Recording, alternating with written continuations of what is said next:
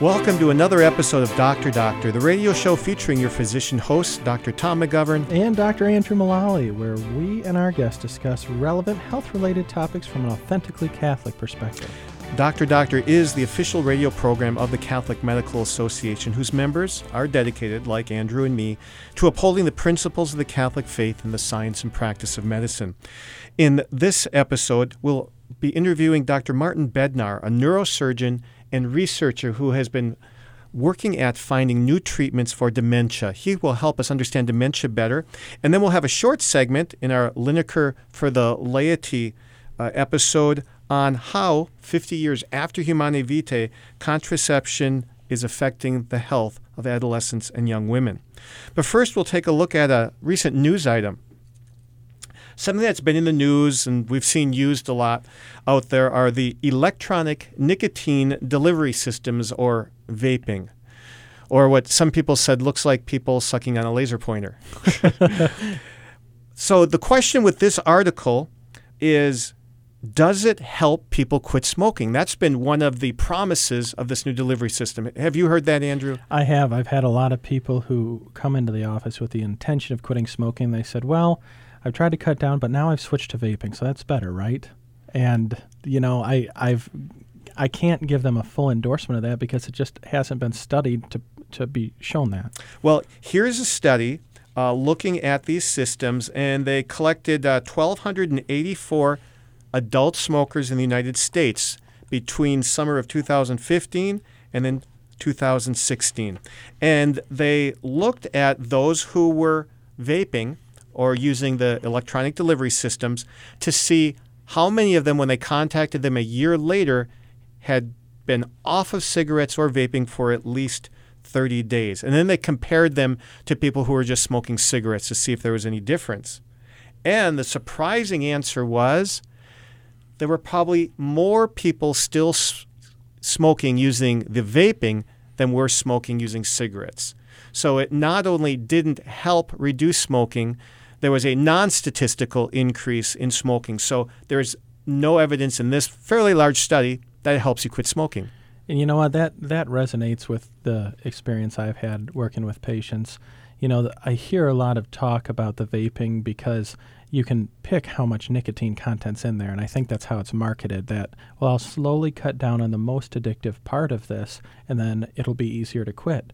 But in reality, as this study shows, that's just not the case, and and it might be because it's even easier. A lot of people who smoke, it's kind of it's become socially isolating. Yes. You can't smoke in restaurants. A lot of people choose not to smoke in their homes around children, which is those are good decisions, but if you're vaping, probably a lot of those barriers aren't there, so it's even more convenient. I have wondered about that because I see a lot of people walking holding these in their hands and then they duck in somewhere and take a puff of it and then keep walking. So I guess at least this this much is known. If the intention is to truly become tobacco and nicotine free, vaping is not the best way to do it. Correct. So there's no evidence yet, at least in this study, that it's healthier than smoking cigarettes. Now we'll move on to Andrew's patented healthcare tip of the day. Yes, I've got another good one today from the USPSTF, United States Preventative Screening Task Force, and this is actually a combination of two recommendations they made in June of 2012 and 2017, respectively, regarding screening for obesity. So everyone knows about obesity, but they recommend screening both adults, and, and the second one is for children six years old and older. Let me guess screening for obesity involves a scale. it, it does. It you know, and to some extent the, the numbers don't lie. So many people, you know, obesity is one of the things I try and talk to folks about a lot in my practice because it's something that affects almost all of us. It's in America we know that about 80% of adults struggle with their weight and are classified as either overweight or obese. But unfortunately, now we even know that about one third of children are either classified as overweight or obese. So this is something that's becoming ubiquitous and, and should be dealt with. Yes, I, I can believe that that many children are overweight or obese. And it's amazing when I travel to other countries in the world, I don't see it. I think there's a lot of reasons for that, and I'm sure most of us and, and our listeners have seen things in the news speculating as to why that may be. I, I think, as far as the top three things you need to know for this. The first thing would be definitions. Uh, these terms, obesity, overweight, get thrown out a lot, but the definitions are based on hard numbers. So for adults, it's based on the BMI or body mass index. That is basically a calculation of a patient's weight in kilograms divided by their height in meters squared. And so it yields a two digit number, usually two digits, not always. Um, and, and there's ranges for normal, overweight, and obese. So normal would be 18.5 to 24.9. Overweight is 25 to 25.9, and anything over 30 is obesity. You mean 29.9? Oh, I'm sorry, 29.9. yes. That's correct. 18 and a half to 25, 25 to 30, and above 30. Right. Effectively. And then for children, it's not done on a simple calculation, but it's on their growth curves. Ah, so sure. up to 85 percentile is normal weight, 85 to 95 percentile is overweight, and then 95 percentile and above is obese. And so it's a simple math- mathematical equation, but then what do you do with that information is the biggest question. And what do you do with it? Well, the, the recommendation is to screen for it, but potentially to, to lead to some changes in counseling. There's no time like the present because carrying extra weight around for years and decades really leads to a lot of problems, cardiovascular problems being a, a large one. So, I wanted to go over some of the factors that increase the risk of obesity and the corollary to each of these are things that you can change to minimize your risk of obesity and even to lose weight. So for children, number, and these are not in a particular order, but one of the things that increases obesity in children is having obese parents. I was going to guess that. So there, there's definitely a genetic uh, heritability that occurs here. Somewhere between 40 and 85 percent of obesity in children is due to genetics. And is that due to a body that handles uh, foods differently, or is it because of somebody who thinks about and looks at and uses food differently? You know, it's hard to say because they don't necessarily have genetic markers that this is the obesity gene or genes, but it's based on studies that look at families and twin studies where twins may be sure. separated at birth. And so we can infer how much is nature, how much is nurture. Yes. But there's definitely a large component, at least half, we think, is due to genetics. Things uh, also just from the American lifestyle that increase the risk of obesity calories and drinks, sugary drinks, mm-hmm. especially, even things that may be healthy, juices I recommend treating juice for children like a treat, like birthday cake. Yes. It's not something that maybe maybe back in the back in the day, juice was part of the normal diet. You should have juice at meals. Yes. But in reality now it should be treated more like a treat. And so minimizing calories and drinks. Because it's almost like liquid sugar. It, it really is. Even if it's healthy, you know, a lot of people want to cut down on refined sugars, but if you're eating enough fruits or having enough smoothies, that's a lot of sugar, well, natural even just or orange otherwise. juice. Yeah. I, I know athletic trainers often cut that out of a lot of their clients' diets, and it helps them to lose weight right away. I've I've had a lot of folks who simply cut out that one or two drink treat effectively every day, whether it's a, a, fancy coffee or it's some kind of drink in the afternoon. Each of those are 200 calories. That's a pound a week. You know, so we, we know on average Americans gain three to five pounds a year when they shouldn't be gaining any weight. It should stay about stable. Yes. And that would totally add up with just the sugary drinks. Yes. Portion sizes and fast food or other things. If you eliminate fast food, and I recommend for portion sizes, whatever you'd be prone to eat, maybe try and eat two thirds of it. Ah. You know, there's there's a big pressure to not waste food. I definitely was raised with that mentality. yes. But at the same time, if it's hurting your health or you're not doing a benefit for the world by not wasting, you should just take a smaller plate not enough sleep. That's one of the things I'm passionate about because as Americans, so many of us don't get enough sleep on and a it regular makes us basis. hungrier. It really does, and it and it lowers our ability to make good decisions. To say no. To say no, good even financial decisions, good decisions with your life, word choices, and so. so if you hear any on this show, you might infer yeah. that one of us isn't sleeping enough. More sleep is good. yes. Uh, screen time is one of the big things, especially with children. There's not really an amount of screen time that I say, oh, up to this amount of time is great. I just encourage folks to minimize it. And really, if it's getting more than an hour or two a day, it's definitely too much screen time. Less physical activity is a common cause, so more is better. And then some medications also cause obesity, especially medications related to psychological conditions. Yes. And so those are all risks. But one thing, one thing also I guess would be a risk are official medical problems such as hormonal abnormalities. I, I have a lot of people who want to come in and check their thyroid because they have trouble losing weight. How often is that the cause of obesity? You know, we the best estimates is it's less than 1%. Yes. So for 99 out of 100 of us, it's not the thyroid, it's just a million really poor or really good choices on a daily basis that's going to affect how our, our weight is. Well, thank you. That's very practical and relevant. And before we go to our first break, I want to pose to you our trivia question of the day. And it's a short question, so I'll make it a little longer. DNA is present in present in the nucleus, the, the middle, the, the brain of every cell. But it's also present one other place, at least in the cell. And what part of the cell contains that DNA that is inherited only from your mother, not your father? So there's some part of each cell in your body, uh, except red blood cells, perhaps, um, that have DNA that is only from mom. What part of your body is this? Uh, for now, we'll take a break and come back with our special guest on Dr. Doctor.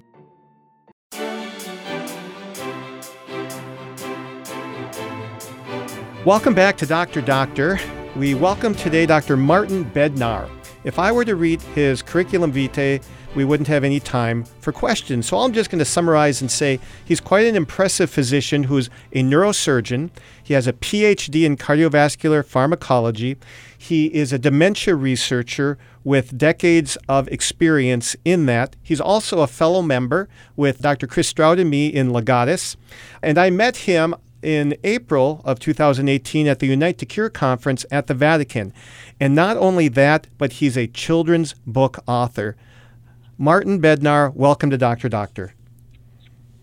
Thank you so much for having me today. I really appreciate the opportunity to talk with you about Alzheimer's disease. Oh, you're welcome. And you shared some facts with me that I'd like to share with our listeners before we dive into questions. And that is that every year in this country, it costs over one quarter trillion dollars. That's trillion with a TR dollars per year. And that another quarter trillion dollars of free care is given by 16 million unpaid Americans who help care for patients with dementia, most of whom have Alzheimer's. And in the data you gave me, it says that every 65 seconds, a new person develops Alzheimer's dementia, and that in the next 30 years, among Americans aged 65 and over, the number of dementia patients will nearly triple. So, Martin, do we have an epidemic of dementia in this country? We do, and I, I would venture to say it's it's it's in the world. It's not just restricted to the United States, as if this were a disease exclusively of, of, of our country alone.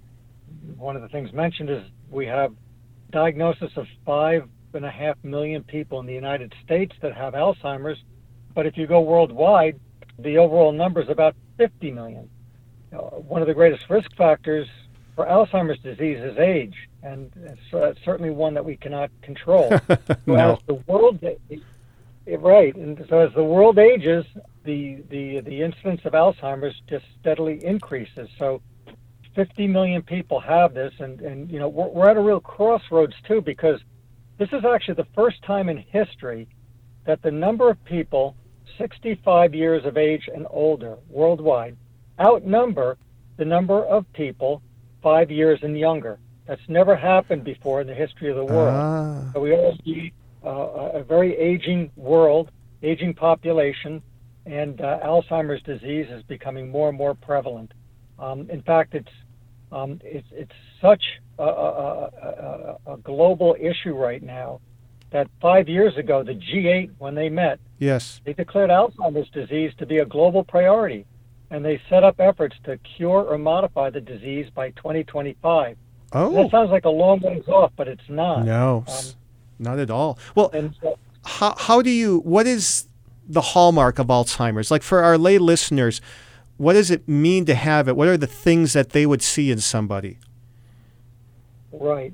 So that's a that's a great question. And um, when we when when we use the word Alzheimer's disease, right now we're going to use that to mean it's dementia of the Alzheimer's type. Okay. Um, because you can have Alzheimer's disease without having any symptoms, we can go into that. But to actually have Alzheimer's dementia, which is again about 5.5 million people in the U.S., 50 million people worldwide, um, that has a very specific definition to it. It means that you really have such a decline in your overall mental ability, your ability to think, reason, uh, and, and, communicate, um, that it is now affecting your activities of daily life. Uh, and so it has to affect two domains uh, of your cognition, and these have to be so significant that your daily functioning, whatever it was before, has now been significantly reduced. So it it has to have those two hallmarks for that. And when we look at what causes that, that's from a clinical standpoint, um, and uh, and everything we know from from looking at people's brains under the microscope and and uh, in, in real life, um, there's two abnormal proteins that are made. Um, the proteins themselves have important body functions, but they become uh, aggregated, they, um, they congeal together, um, they form toxic species, and they don't have any longer their intended important use in the body. And they're called amyloid or A beta, amyloid beta, and tau, TAU, two abnormal proteins. And you need to have both of these to have the diagnosis of Alzheimer's disease. Things have gotten so sophisticated and our knowledge of the disease is so advanced that we can now image each of these proteins in a person through um, uh, an imaging uh, scan, um, not much different than a CAT scan. Wow. Uh, and, and actually see if people have these proteins for the first time. Even five years ago, um, this was only available for one of the proteins, and 15 years ago, it wasn't available at all. So we've made terrific strides in understanding that Alzheimer's disease is is these these abnormal deposits of, of amyloid beta and tau, and they uh, progress over a number of decades to the point where your your ability to think, reason, and communicate is impaired sufficiently to affect your activities of daily living. That's that's Alzheimer's dementia. Well, Martin, do we know anything about what puts a person at risk for this? Is is there something that causes these proteins to be deposited? Is there something that we can do to avoid uh, putting ourselves at risk? Right. So there there are modifiable risk factors and there are those that are not modifiable. So the, the not modifiable, we touched on one, which is your age. There's nothing we can do about that. The other is there are certain um, genes or variations of genes uh, that can put you at greater risk, sometimes far greater risk. I would say that they're not modifiable, but I'll, I'll put an asterisk there because we're getting very close to being able to modify those genes. But then on the other hand, you know, what can you modify? Say you think, you know, you have a greater risk, or you just you want to be as good as you can be to, to reduce your risk of Alzheimer's disease. Uh, one of the things we always say is that a healthy heart means a healthy brain. so we're looking at your vascular risk factors. Your regular exercise, keeping your cholesterol down, blood pressure that's within a reasonable range, uh, trying to avoid diabetes, another epidemic uh, uh worldwide, especially in the U.S. Social and cognitive engagement. Social networks are incredibly important to people, and uh, isolation can lead to uh, um, curtailing of those networks and can sort of uh, um, um, accelerate the um, the incidence of Alzheimer's disease, the emergence of it. Uh, education as well is a modifiable risk factor. People just think if you're educated, if you have a social network, you're actually building up a cognitive reserve, if you will. So it won't stop those proteins from from accumulating. But what it will do is make you more resilient to them. Uh, and, and we've seen this time and time again where just because you have the proteins doesn't necessarily mean that you're going to be affected cognitively. Um, there's a very famous study out in, in the Midwest that was done with with uh, with clergy, uh, the Nun study, ah. um, which spent through repetitive testing over years, donated their brains to science. Some of them were well into their 90s, even 100 years old. Their brains under a microscope looked like they had Alzheimer's disease, but they functioned very well. Wow. So that's encouraging. Yes, they had cognitive reserve um, for whatever reason. Again, we think educational status, uh, low cardiovascular risk factors, a social network, cognitive engagement, uh, avoiding uh, um, other things like head injuries, for example, will will will reduce that risk as much as you can. Now, Martin, you had mentioned head injuries. I've seen recently that the CTE, the chronic traumatic encephalopathy, that has made the news because of professional football players, that we found tau proteins in the brains of those individuals. Is there a link between repetitive injury and dementia? There is, uh, and it's a great point to bring up. Um, w- yes, we hear this a lot about the NFL, and um, but really, it's any sort of head injury, and there's even uh, some data to say even folks that play soccer and do those headers. Oh, I saw headers- the World Cup recently, and oh my goodness, Yes. those headers on 50 yard kicks. All I was thinking was CTE and tau protein when it was happening. Exactly. And this is this is very interesting. So it's got its own name and an acronym CTE, chronic traumatic encephalopathy, and as you say, it's it's actually a very specific accumulation of the tau protein, exactly the same as Alzheimer's disease, but it differs from Alzheimer's disease in that the other protein isn't increased, the Ah. amyloid beta, the A beta Yes. and it happens in a much younger group of people. And um, the the tau accumulations are much more scattered than what you find in Alzheimer's disease. So what we call this, um, and and other other types of dementia that, that are related to tau, but aren't CTE, we don't have the A beta. We call them tauopathies oh, yes. tau pathologies. So we call them tauopathies. And this is one extreme example of what we would call iatrogenic or induced chronic traumatic encephalopathy is an iatrogenic or induced uh, form of dementia. Dementia. Um, but there are other types of dementia, for example, frontotemporal dementia, which is only tau as well. And, uh, and that leads to its own um, set of, of, of findings. Well, let's So go back to dementia. Alzheimer's dementia. The thing that most family members see is that it changes the personality dramatically. Can you explain how or why that happens? Yes. Um, uh, well, you can think about this as, as being a process that's ongoing for probably 20 or 30 years um, before there are actual symptoms.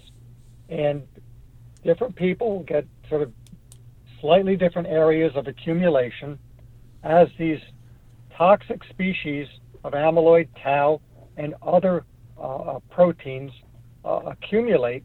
Um, there is a reduction or, or, or a killing of the of the neurons, the brain cells in those particular areas that cease to function.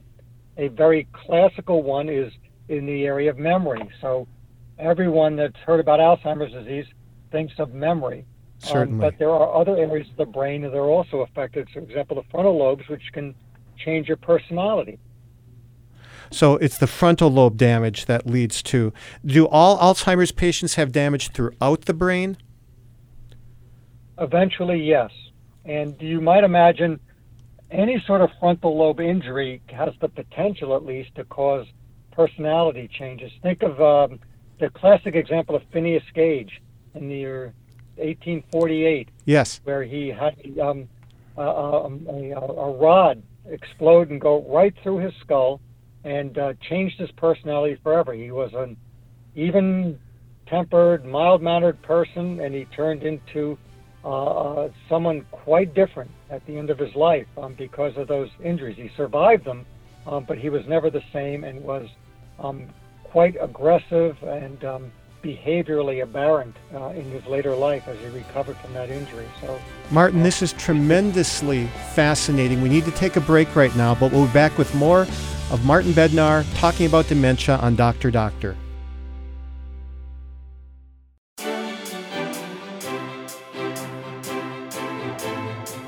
This is Dr. Doctor coming to you from the studios of Redeemer Radio, and we are returning today with our guest, Dr. Martin Bednar, neurosurgeon, talking to us today about dementia.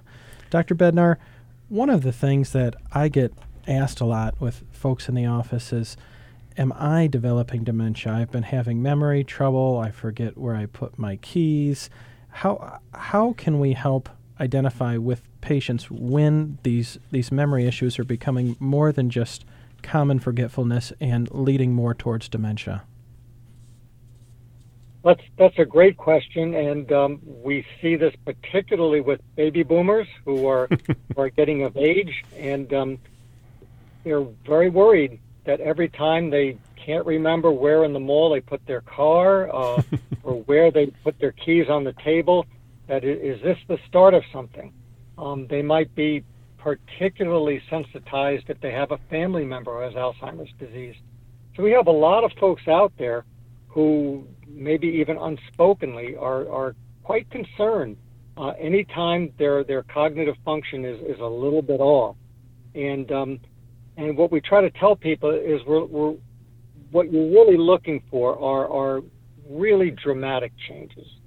As one person has put it, it's not that you can't remember where you put your car keys, but it's you know what are those car keys for, or you know, it's not the uh, uh, occasional problem of finding a word, but it's you know, it's very significant word finding difficulties, not being able to name uh, an object that that you should know what it is. For example, a toaster or a fork, um, or driving in your neighborhood and getting lost.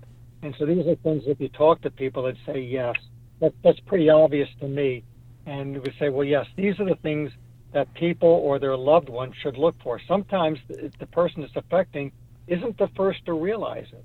And um, it may be a spouse, for example. but but does the patient or, at some point realize it? How often don't they realize it?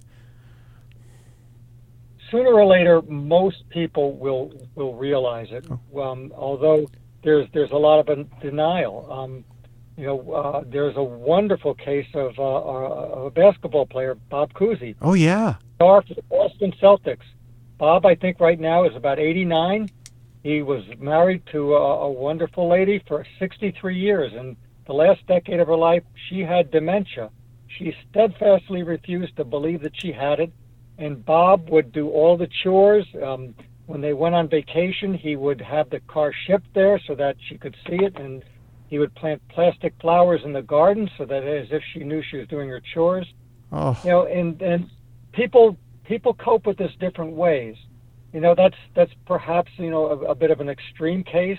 Most people have a sense that their mental faculties are declining, and I guess if you ask Bob Cousy's wife at the time, um, you know, she probably realized it too, but but was in a bit of a denial about it. And I think people go through those stages, some longer than others.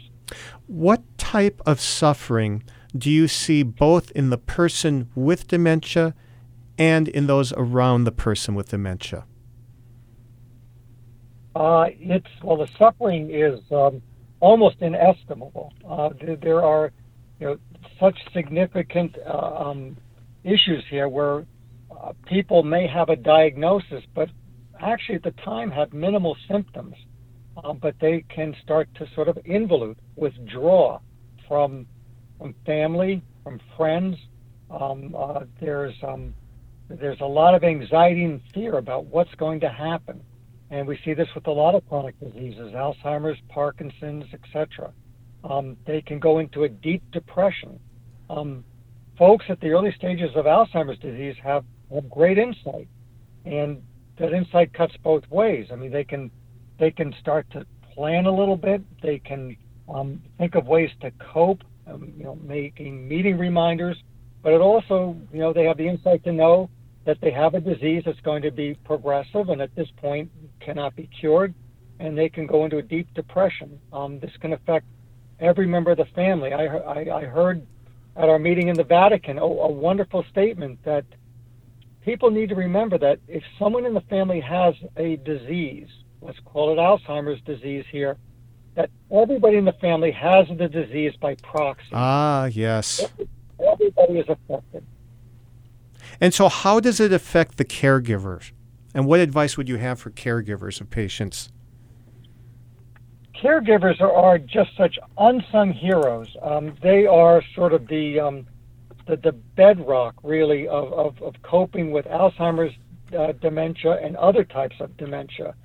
They are the ones who, uh, in addition to whatever else they're, they're doing in life, put those things aside and, and help out. Um, the caregivers, two things to, to, to remember here is, is patience. And most caregivers have that in abundance, probably more than they ever knew that they had. yes. They probably look and say, you know, the Lord doesn't give me a cross that I can't bear. And uh, and the other part of it uh, for them is that they need to know their limits, you know, when it really is too much, and uh, and that this really is sort of a, a marathon, and um, um, they need to take care of themselves. If they don't take care of themselves, they won't be able to take care of anybody else. Amen. Uh, so you know, they need their time away as well. Um, they need to have their batteries recharged um, because you know um, people with Alzheimer's disease typically live for eight or ten years. So this isn't something that's going to you know quickly progress. It's a slow, typically insidious process that goes on for quite a long time. Do you think the subjective suffering of the patient with Alzheimer's dementia decreases as the disease gets worse and their insight becomes less? I do. I mean, I think at first it, it, it increases as as they still have insight and um, things may be getting a bit worse, but at some point it peaks, and um, um, they're continuing to decline, but their insight becomes less, and uh, and uh, they um, their their their subject of suffering is is sort of remediated at that point. Um, um, they, they they start to become in their own world. Um, I had a professor of neurosurgery I worked with at one time, and he had his very clear moments, and he had his moments where uh, he was in his own world, and he, he used to say it, it was like living a dream when you, when when you're when you're not having those clear moments. Oh. And he didn't indicate there was a lot of suffering when he was in this, um, the, the, more insight again you have, the, the more anxiety, concern, sure. fear for yourself and for your loved ones. It's, it strikes me as though there may be an inverse relationship between the suffering of the, the patient and of the caregiver. As as the disease progresses, the the caregiver takes on more of the burden of the disease, even from the patient. I think that's great insight. I think that that's very true. You know, Martin, one of the things that you might hear sometimes from a, a family member of a dementia patient, you know, dad isn't the same person anymore. In, in our contribution oriented society, there's such a emphasis on being productive members of society. How, how do you respond to this to, to reaffirm the patient's personhood? Yeah, I'm so glad you touched upon that. Um, Dad is is not the same person anymore. I guess clinically you could say that that's true, but they're still dad. Um, look at all of us. Um, we all change throughout our lives, and we're all all of us are continuing to adapt to our changing our changing physical and and and, and, and mental state, as well as the environment around us. We're doing this every day. We're not the same people anymore either. Uh, we're not the same at at 60 as we were at 40 as we were at 20. So my sense is that you know at, at every stage of life and at any stage of, of, of, an illness, there's there's an inherent innate dignity of the person, from conception to natural death, that must be upheld and respected. Martin, I think something we really want to hear about is related to the treatment of this disease. From what I understand, up till today, there's nothing that can reverse it and maybe even nothing that really slows it down. Why has it been so elusive to find that treatment that's going to help cure, treat, or slow down this disease? Yeah, that's a great question, and, and it's true. Um, but the hope is that we're making a lot of progress right now. Um, it's been so elusive because, first, the disease is complicated. Um, one of the things we didn't touch upon much yet, but I'll say here, is that it's actually the unusual person who only has Alzheimer's disease. I would say probably well over half the individuals with Alzheimer's disease have another abnormal protein or something else going on for dementia. Oh. And they actually have a, a diagnosis of two or three different dementias going on. Uh, I Ah. had one family I know from my parish, and his wife was diagnosed with Alzheimer's disease, and a couple of years later we're talking, and he said, "Well, now she has dementia with Lewy bodies. I've never heard of that before." I said, "Well, actually, twenty percent of all dementias, and it's not unusual to have the two of them together in a single person, sometimes even three. So this really complicates things. And you know, if, if you're dealing with several different diseases, you think you're treating one, and you're not getting a response to a medication. Um, this could be why. The hope here, though, is that we've had some incredibly great trials, not of drug trials, but something called the, the Alzheimer's Disease Neuroimaging Initiative, ADNI. It's been going on now for about 15 years, and it's given us a wealth of information about people aging from normal aging, mild cognitive impairment, mild mo- memory issues, to um, frank dementia, to severe dementia, and how people progress. You know, what goes on first? How can we stop this early? Uh, uh, maybe even prevent it from happening because we see these abnormal proteins building up, but yet somebody doesn't have symptoms. So the encouraging part here is that we understand the disease a lot more and we feel much more well equipped now to go after you know what we see as a very complicated disease process. I think the other part of this is that we're, we're looking more at Alzheimer's disease and other related dementias like we would a cancer or b- high blood pressure or diabetes. A lot of people who have these sorts of illnesses are treated with more than one therapy. Um, if you have someone who you know with cancer, they usually don't tell you they're on they've been treated with one medication. Usually there's a whole arsenal of things.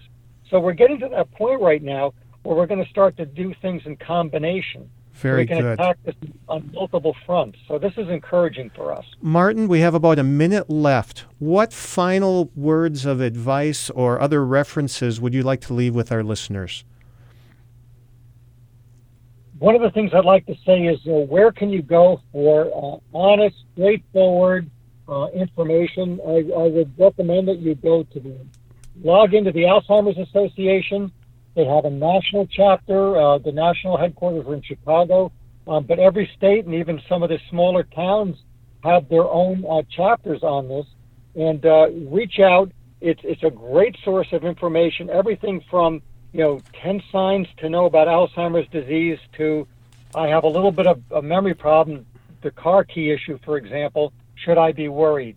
Or you know, where can I get tested for for uh, genetic susceptibility? The, the Alzheimer's place should be your first, second, and third place to go. um, they'll be a, a, a great resource for everybody. If you're at all worried, be checked um, because there are a lot of times where you might have a memory problem, but it might not be Alzheimer's disease. It could very well be something else that could be corrected. Martin, you have been a wonderful guest. I think as we learn more about this condition, we're going to have to have you back on. Thank you so much for your time. I really appreciate it. Thank you so much for having me. Welcome back to the final segment of this episode of Dr. Doctor, where I will now answer the trivia question I posed at the beginning of the show. And that question is What part of a human cell contains DNA that is only inherited from mom? You know, it it seems like it should be fair, right? Where's the cell, the part of the cell that only dad gets to give the child? But it doesn't work that way, does it? No, but Andrew, as uh, Simba's Uncle Scar said in The Lion King, life's not fair, Simba. nope, that part of the cell where the DNA is inherited only from mom is, as our producer knew, kudos to Andrea, the mitochondrion. The mitochondrion, or plural mitochondria, are the little powerhouses of the cell that make the energy we use. And the reason they only get it from mom is that when a sperm unites with an egg, there's only a about five molecules of uh, mitochondrial DNA in a sperm, and there are about 200,000 in the egg. So, by sheer attrition, about all that's left is some of mom's DNA. Now, there are actually some diseases which are uh, inherited through mom's DNA. And in fact, uh, we talked about Alzheimer's in the, the main part of the show. And they've shown that mitochondrial DNA has 10 times as many mutations in an Alzheimer's patient as does the regular DNA in the nucleus. So this is something to talk about maybe at cocktail parties if you get bored. It's the mitochondria is from mom. M for mom, M for mitochondria. Well, now we're going to move to our segment on the Linacre for the laity, the Linacre Quarterly being the Catholic Medical Association's medical moral journal. And today we have with us from Marquette University Dr. Richard Fehring. He's a doctor in nursing and for many years has been one of the foremost world experts in natural family planning. Dr. Fehring, welcome to Dr. Doctor. I am happy to be here and be able to talk with you. Well, we're happy to have you. And the mm-hmm. uh, initiative for this particular discussion is an article published in the May 2018 issue of the Linacre Quarterly on the influence of contraception on the reproductive health of adolescents and young adults. And in this 50th anniversary year of Humanae Vitae, this is very important. And, you know, being in medicine, uh, Andrew and I, and so do you, hear that health professionals say that there is a dire need to provide adolescents and young adults with oral contraceptives, condoms, hormonal implants, IUDs to prevent all these horrible things, including pregnancy, which some people think is horrible, abortion, and sexually transmitted diseases. So, in light of this prevailing secular view, what led you and your colleagues to perform this study? Well, we read that among the uh, young adults and adolescents that actually pregnancy rates have gone down, but they're still high. But um, but sexual activity is continues to be very high among this group. But there's other things to look at in regards to uh, overall health of adolescent, um, and and we know that health professionals have a tendency of providing hormonal contraceptives to treat various problems that could be used by treated other ways, such as acne and PCOS and things like that. Um, we, we just believe that having health professionals providing hormonal contraceptive, which was designed to prevent all these things, and the condoms, we think it actually is just the opposite. I think health professionals, by providing these uh, drugs and everything and with adolescents, sort of gives them a sense that it is a normal activity being sexually active as adolescents and young adults. But uh, both uh, Dr. Bouchard, and who is a family medicine doctor from University of Calgary, and Dr. Maria Myers, who is a pediatrician, we believe the opposite, in that providing hormonal pills actually leads to more likelihood of a pregnancy, abortion, and sexually traumatic, tra- uh, sexually transmitted diseases and in particular unhealthy sexual behaviors like intercourse outside of committed relationships, multiple sexual partners, and early sexual debut. And those are all risks for having sexually tra- tra- transmitted diseases. So you looked at um, almost 1,400 women, yes. 15 to 21 years old. What did you discover? Well, this is um, we use a, a national data set, the National Survey of Family Growth, which is a federally funded. We pay our taxes for this data set. it has over 3,000 variables in it, and it's population based. So when we talk about these findings, they apply to all well, all the 15 to 21 year olds that we looked at. Yes, we looked at 1,367 never married females, 15 to 21 years of age. Um, and what was your question? I think I lost it. Well, what did you find? What what did you oh. discover in this group? Well, well, well. First of all, the um, we found it was approximately uh, of that there was uh, 39% or 40% uh, or 546 uh, 546 um, were using the pill, were on the, the contraceptive pill. Um, 821 were not ever used the contraceptive pill. And we found that those on the pill, 81% were sexually active versus those never used the pill, only 37% were sexually active. Ah. Um, however, the other findings that I thought in regards to looking at STDs, we found a three times more likelihood of those who ever used a pill to have had a STD in the past 12 months, have also a pelvic inflammatory disease, pregnancy, and 10 times the likelihood of having an abortion compared to those that never use oral contraceptive. Now, those are big likelihoods, three times. You know, if you even if you found like 20% increase among other things like behaviors for heart disease, and, and that it gets published widely. So, so these are big figures. We also found that they were seven times more likely to be sexually active. So the point, I guess, or what you Oh. guys have learned from this study is that even though the medical community says taking oral contraceptives will help prevent these things, you guys actually Yes. found a three times increased risk. What, Yes. What do you think and- accounts for that? Well, well, they also there's a increase of risky sexual health behaviors. There's earlier sexual debut. We found earlier sexual debut by two years for those that are ever using the pill. Greater number of sexual partners. We know that the more sexual partners you have, the more likelihood you're going to have STDs. Um, and and, um, and about four to one, and they had yes, about four sexual partners on average compared to one. Those never on the pill. Do you, do you think some some adolescents may knowingly or unknowingly perceive uh, being prescribed a contraceptive as a tacit endorsement for sexual activity? Yes, yeah, that's what I was trying to say before. I think health professionals, you know, that they're a uh, role models. They're powerful. They're um, uh, authority figures. So by giving them the pill, I think it lowers. The, I, I did other studies and why um, adolescents are sexually active or not sexually active is fear of pregnancy and fear of STDs. So if you take some of those fears away, you're lowering the barriers in regards to them more likely having it, um, having that. So So, Dr. Fer- or Richard, there Yes. was an editorial locally here in Fort Wayne because there's a little brouhaha going on. The Planned Parenthood in town is closing its doors. It's not one that did abortions, but it's closing its doors.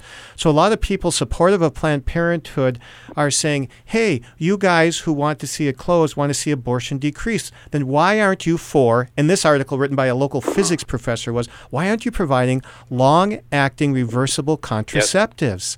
How would you answer this question? Well, that's the big push right now. If you think about these long acting, are the IUD and the um, implants and that. So it's really the health professionals is controlling the behaviors. They feel that by not having any behavior, like taking the pill and forgetting it, by having the IUD and these um, implants, there's no behaviors. You know, it's in control of the health professionals. But women don't like being on these things, and they like being off. If it, when they get off, that's when they get pregnant. Now, the IUD and the uh, implant and that, that's not protecting them against sexually tra- transmitted diseases.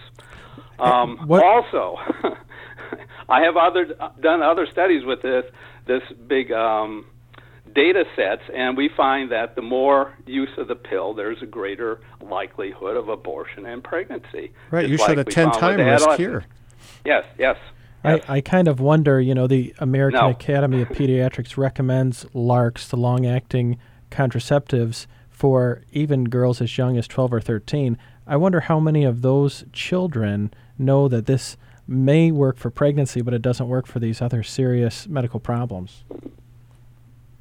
Yes, and, and that, and, and for 12 and 13, I think what happens is that these adolescents become emancipated minors, and that's so out of control parents and everything.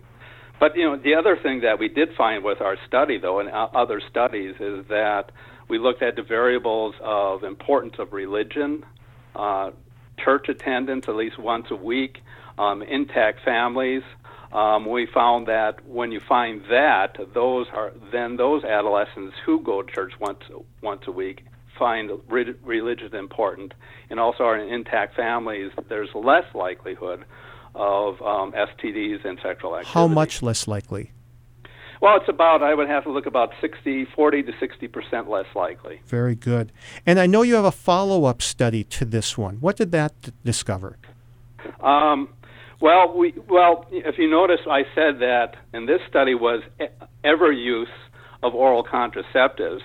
So you're wondering, well, what about current use? And that, and you can pull out that also. So we pulled out current use of contraceptive methods by the same population, and we found pretty much the similar rates. But in regards to the sexual debut, sexual debut among those who are currently on contraceptive, was around the age 16 versus those never using contraceptives or the uh, the pill is almost 21. So you're delaying those sexual those risky behaviors for about four years. Just by not giving them oral contraceptive pills. Well, that's all I'm saying is there's a less likelihood. So if you Right. want to be sure that your kid is going out there and making bad decisions, go ahead and get them on the pill. Would that be a fair Well, that, corollary? that's you're low, you're right there. You're lowering the beha- you're lowering the barriers. 16 years from 21. That's crazy. Yeah, yeah. Are there any final uh, pieces of information you'd like to leave with our listeners, Richard? Well, I, I, and the other thing is that um, both both I and Dr. Bouchard and uh, Myers would look rather have these women learn and these young adults learn about their body, about their fertility.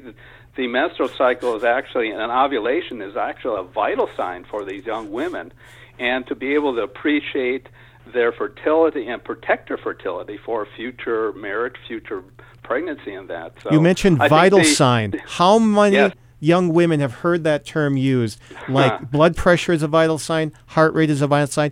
So the menstrual cycle is a vital sign. Oh, very much so. It's it's an indication, and I read um, menstrual cycles. I have an online site where about ten thousand women are charting their cycles, and I read them every day. And there's so many different health problems and things that you can pick up. I mean, as soon as the menstrual cycle is out of kilter, you know that something's going wrong. Richard Fehring, thank you so much Yes. for being with us today. this has been very enlightening. And to our listeners, thank you for listening to another episode of Doctor Doctor, the official radio program of the Catholic Medical Association, brought to you from the studios in Fort Wayne, Indiana of Redeemer Radio. If you'd like more information on the Catholic Medical Association, find us on our website, cathmed.org. That's C A T H M E D dot O R G. Thanks for listening to Doctor Doctor. This is Dr. Tom McGovern. And Dr. Andrew Malawi signing off until next time. And remember, please, your medical decisions may have profound consequences, so choose wisely. Choose Catholic. Next week on Dr. Doctor, Dr. Saad Jazrawi will discuss the rise of gluten sensitivity and how changes in diet affect people's health. Tune in for Dr. Doctor on Redeemer Radio every Friday and Saturday afternoon at 1, or find new episodes at redeemerradio.com slash doctor and in the Redeemer Radio app.